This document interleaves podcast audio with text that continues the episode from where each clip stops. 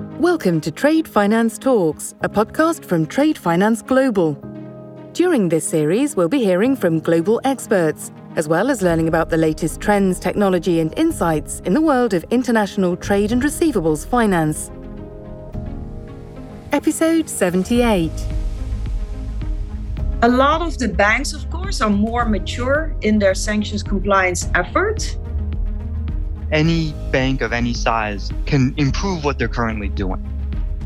Welcome to Trade Finance Talks. My name's Deepesh Patel, editor at Trade Finance Global. Today, we're talking about sanctions compliance programs in the maritime industry. For financial institutions, there's always been a bit of a grey area for dealing with implementing financial sanctions based on shipping activity. OFAC the US Treasury Office of Foreign Assets Control, and OFSI, the UK Office of Financial Sanctions Implementation, have issued a number of recommendations for the banking and insurance sector in the last year or so. Due diligence recommendations have been anything from identifying commodities and trade corridors where ship to ship transfers take place to tracking the use of AIS, Automatic Identification System technology. So, how can we monitor risky transactions, real monitoring of vessels, and prevent illicit transfer of goods in high risk locations? What is the role of FIs based on recent guidance? IHS Markit the Association of Certified Sanctions Specialists and the Institute of International Banking Law and Practice recently published a white paper on sanctions advisories for the maritime industry, speaking to a number of banks and FIs about the recently issued OFAC and OFSI guidance. Today, I'm delighted to be joined by Saskia Rietbroek at ACSS and Michael Byrne at IIBLP.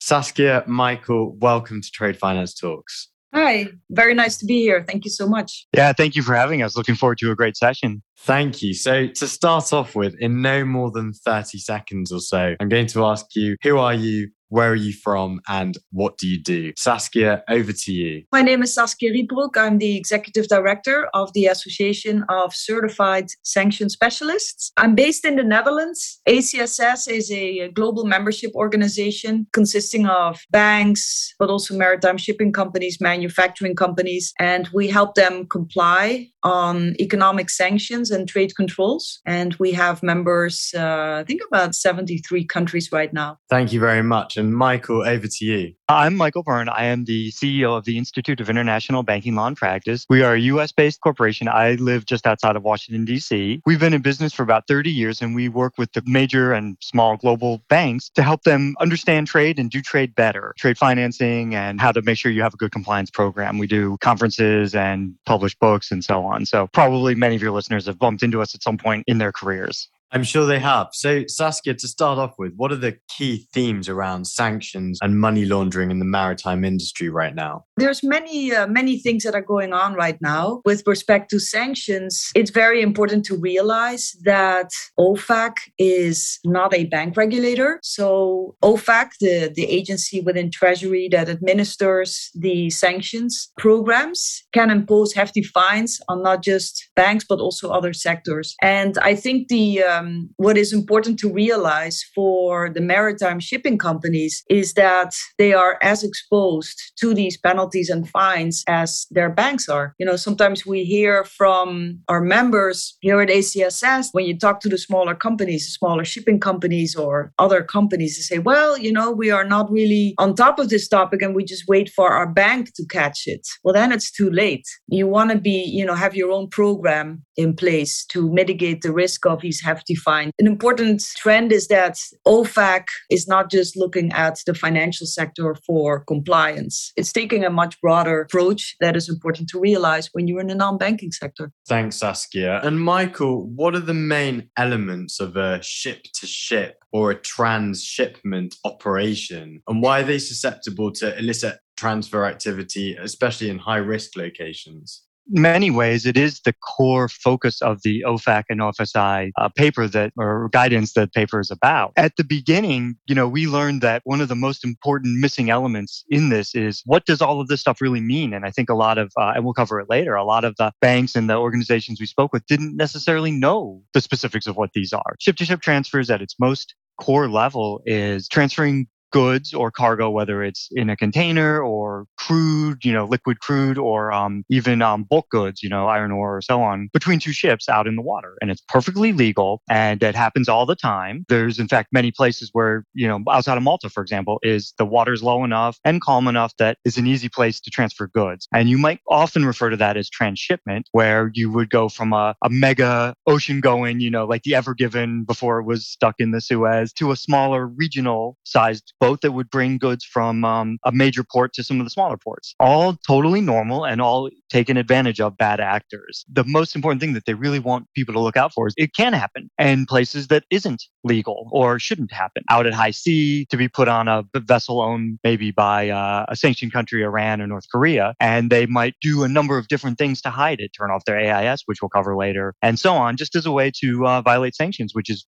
in many ways just about making money. I hope that answers that first part of the question. Can you talk a little bit more about AIS and how bad actors could manipulate that to violate sanctions. So, AIS itself, you should read the paper to um, everybody listening to learn more about exactly how it works. But it's information broadcast from the ship and picked up by either land based antennas or satellites that give a number of information, some of which is the vessel identification uh, number, whether it's the MMSI or the IMO number. It includes the actual exact location on Earth, including, you know, by latitude and longitude, the time, the direction it's heading, the course, its speed, its um, draft, the, the depth it is in the water based on how much uh, goods it has. Sometimes gets a bad rep, but really it's a really good system. You know, it's not like uh, you could just put an iPhone into a ship and have it work. I think we've all been on cruises and had no, you know, anything. It's not so simple. But what it broadcasts is really quite useful in a lot of ways. The easiest way it is manipulated is you can just turn it off. Now, it's not a switch. It's not like a light switch that you can just turn on and off whenever you want. It's housed at the top of a vessel, and somebody's got to go up in there, and it takes time to shut down and crank up uh, and so on. But if you are uh, good at violating sanctions, you know all this and you know when to turn it off, which is usually right when you're away from the land based antennas because they provide almost instant feedback, whereas the satellites can take a few days for somebody to be able to actually use the data. It's manipulated by just turning it off, making your sanctioned run, if you will, and then turning it back on and claiming you have no idea what happened. You've been sitting there the whole time. How can data transmitted by AIS be manipulated? Is that possible? It isn't something that I have certainly ever done, and I can't tell you exactly how they do it. Also, we don't want more people trying to do it, but it is certainly possible to spoof MMSI numbers. Often you can change the flag that your vessel is carried under. A lot of compliance officers we spoke with suggested they rely on is the draft information. How heavily laden is the vessel? And as we were doing our research, we found that that number is manually entered. There isn't like a scale on the ship. Somebody at the end of an 18 hour shift runs to the four corners of the vessel, drops measuring tape down to the water writes it down, and then has to go up into the top of the ship and write it out. And so, in the best of times, that information may or may not be correct, but it's easily manipulated if a bad actor wanted to. So, I think some of the banks that relied upon that learned very quickly that in and of itself isn't necessarily going to help you other types of information that can be broadcast over AIS? And how confident are you that these could be incorporated into a sanctions compliance program? Because by the sounds of it, you know, some parts involve manual data entry, like those measurements. So the data probably can't be that correct, right? It could be manipulated. So, one of the things, and I'll tell you, when we first went into this, we were all slightly biased by the idea that having instant real world location would be the most effective way to determine whether or not something was violating a sanction. And what we learned, it's absolutely useful, but the historical record of that vessel's travel is perhaps even more useful. If you check a vessel right this second and it's off, that may or may not mean anything. It isn't as though we have constant, truly up to the second information. Depends on a number of things. Like uh, one of the hardest places to get truly accurate data is right off of um, the port of Fujairah, right in the uh, off the UAE there, and between the land the various countries around and just how busy it is, there aren't enough land based antennas to have absolute tracking of every single vessel. In many instances, if you can't get a ping back from a particular vessel's AIS for 24 hours or less, it's probably not that risky. The problem is, if you look at a map, you could see that it's uh, less than a day's voyage over to uh, one of the ports in Iran, Bandar Abbas, I believe it's called. And uh, that's plenty of time for a bad actor to disable their AIS cruise on over, drop off some goods, collect some money, and uh, go right back over to uh, Fujairah and uh, turn it back on and ask somebody to prove they weren't sitting right there the whole time. That didn't necessarily involve any manipulation. It was just a simple turning it off and making the run. But if you look at the history of that ship, you might find that they've done that several times in, in several different areas, or they might have a habit of, of just disappearing for a few days here and there. And when you compare that with sanctioned countries and understanding of how long it takes a vessel just like that to move to go to this port or that port, you can combine that information, have an incredibly effective vessel sanctions tracking program by knowing this one does this and this, but it also disappears for a few days here and there. You should probably avoid it or find out why it's doing that. It was really informing for us to learn that up to the minute information is great, but really knowing their historical data is probably even better. And I think that probably applies in a number of areas beyond shipping, right?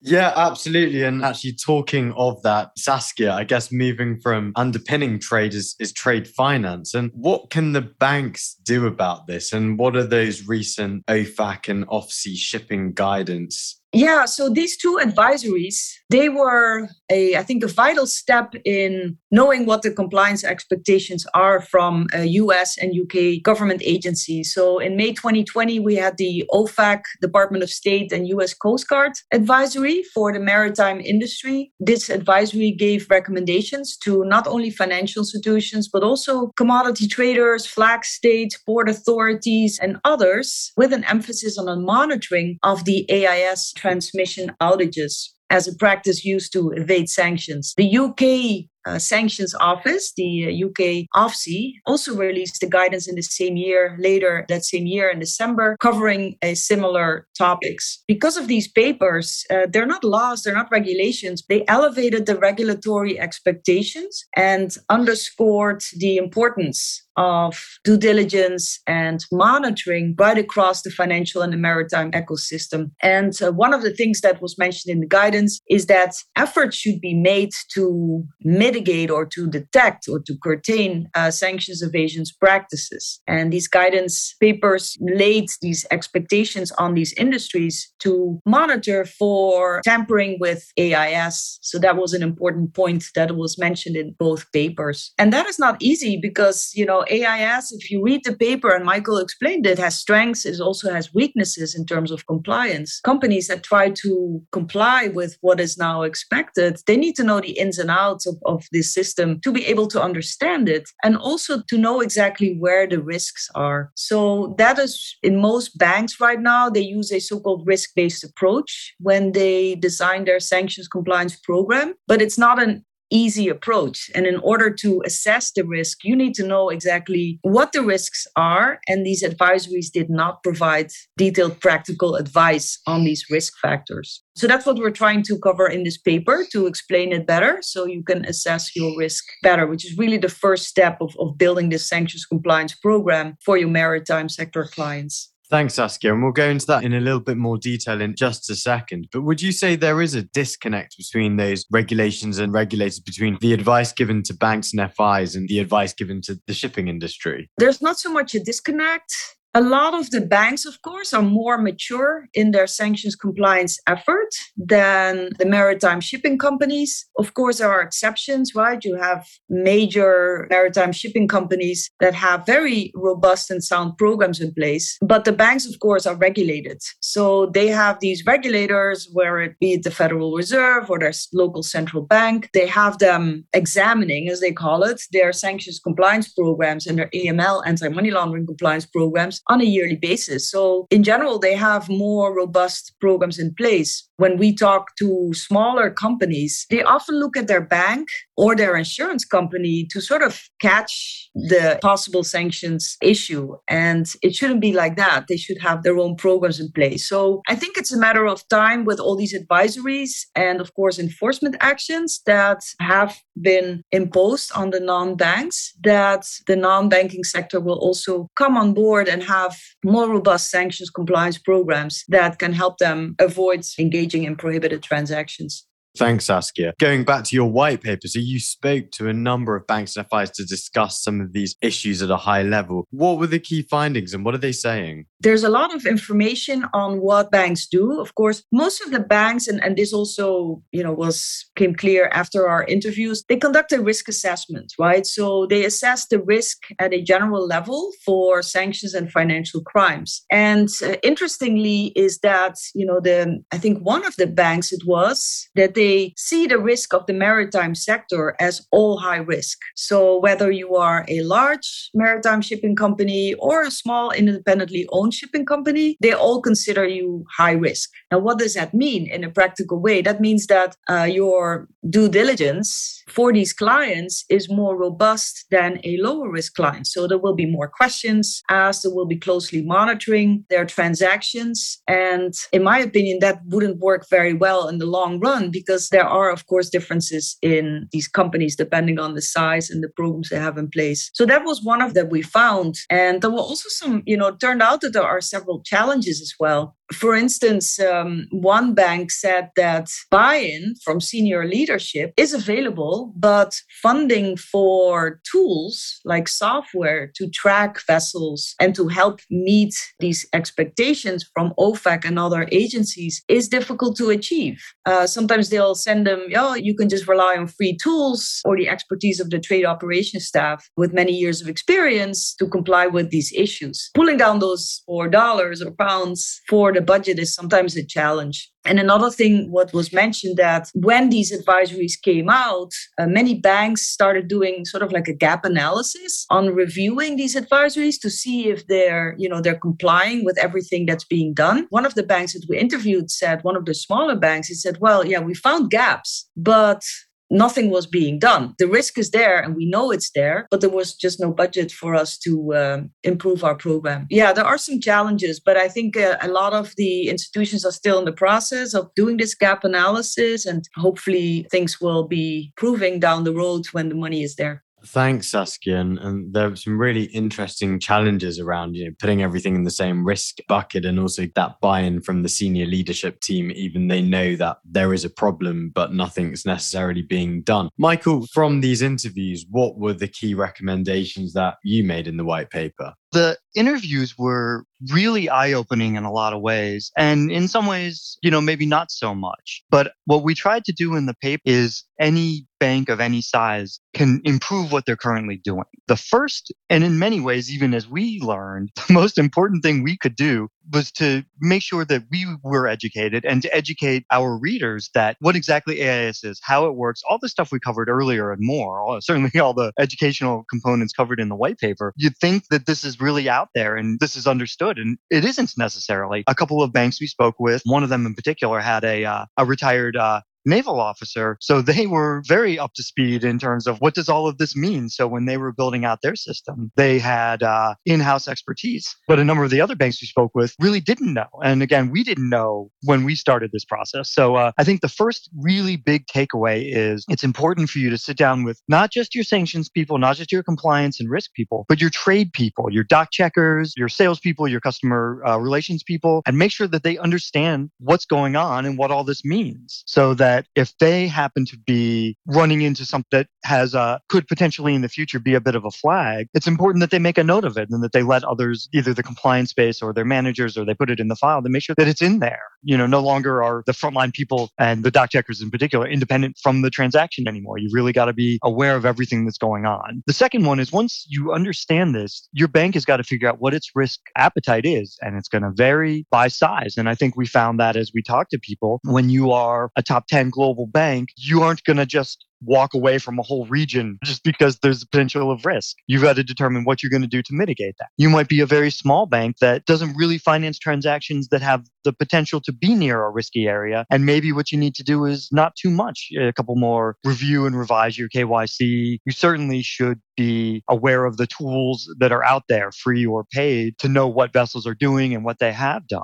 And then that really, in a way, leads into the third key, at least from my perspective, which is that there are solutions. And if you are, I don't want to use the bank's names, but if you're one of the big banks, you've got all the money in the world to spend to fix this and make sure that you are complying. But when you're a small bank, You don't. And as Saskia mentioned, one of the banks we spoke with really, they had a tight budget. They knew where some of the gaps were. They didn't have the approval to do it. So they were missing board level buy in and budget assigned to really make a difference. There. What we found in researching different technology solutions is there is a version for everybody. You know, you may not have the budget to pay for a super advanced, you know, vessel tracking system, but there's plenty of free ones. The data transmitted by AIS is free. There's a number of free resources that track both the current and the historical data. And you can just go in, put in the vessel's IMO number or name, find it, and just see what it's done. You know, you may not have the budget for the technology, but if you've got staff, you can do it. You may not be as simple, it may not be fully integrated into your back end trade system, but you can do it those are the three you know making sure that your staff your team are educated um, making sure you review where your risk appetite is and that you have reviewed and are implementing the tools to help make sure that you match your your appetite with what you what are available. I think those are the big recommendations sounds really tangible there education and understanding that cross collaboration and bigger picture and how all the different individual pieces work understanding the risk appetite and, and what that means for the bank and then actually implementing the right solutions where possible. Saskia how can banks really implement those recommendations in, in a more practical way that is also not a huge burden on the current trade operations that exist and what really are the biggest challenges? One of the challenges is I think that the bad guys are always one step ahead. People on the sanctions list, like corrupt government officials, um, narco traffickers, oligarchs, you know, weapons of mass destruction proliferators, they will go to great lengths to stay under the radar and to stay undetected. And they can afford the best people, the best advisors to set up uh, sophisticated and complex networks to go about their schemes. And the challenge is sometimes that compliance people uh, who are tasked with investigating these schemes, you know, looking at vessels, or it's a challenge. It's like trying to seek for a uh, needle in a stack of hay. It's like peeling an onion, right? Layer after layer of, you know, sometimes you see these complex shell, complex corporate networks with shell corporations. I mean, I've seen visual representations of links between entities and vessels and companies that were the size of a tablecloth. It all takes time, and, and often the compliance people are being pressured by the business to approve a transaction. But connecting all these dots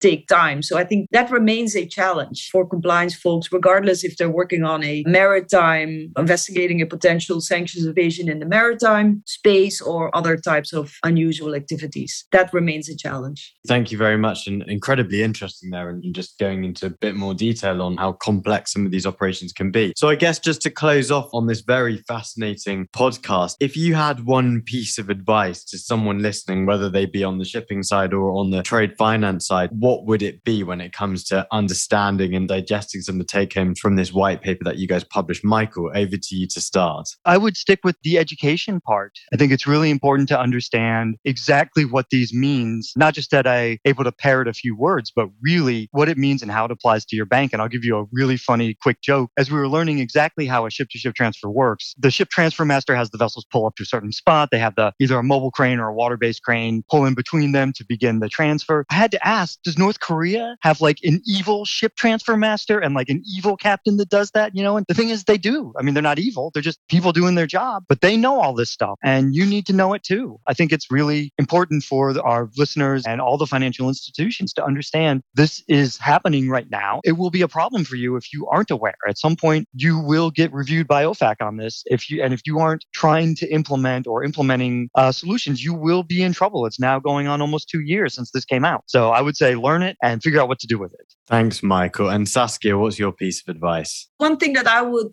highlight is that if there's one takeaway from this paper is that just turning off the AIS in and of itself uh, may not represent a red flag for sanctions evasion, but you have to look at the bigger picture. You have to look at a combination of indicators. There are several cases in the paper that provide examples of how the bad guys operate. And I think it's very good to take a closer look at that. You see that it's often a combination of red flags that you can see in these cases. So, for instance, there was a, I think it was a Singapore individual. He was charged for conspiring to evade economic sanctions, and he had tankers. They were involved in illicit deliveries of petroleum. There was a to ship transfer, but there were also many other red flags. Like he used front companies, he disguised the location information for his vessels, and more. You know, like I said, a single indicator, like a turning off an AIS, is not always a red flag in and of itself. But look at the combination of these indicators. And that should be viewed as, as a heightened sanctioned risk. Thank you very much. And I'm afraid that's all we've got time for. What a fascinating insight. And to our readers and listeners, read the white paper. Saskia Rietbroek, Michael Byrne, it's been such a pleasure having you on Trade Finance Talks discussing ships, sanctions, and suspicious vessels. See you next time. Thank you. Thank you very much. Thanks for listening to Trade Finance Talks. Be sure to subscribe to our podcasts at tradefinanceglobal.com.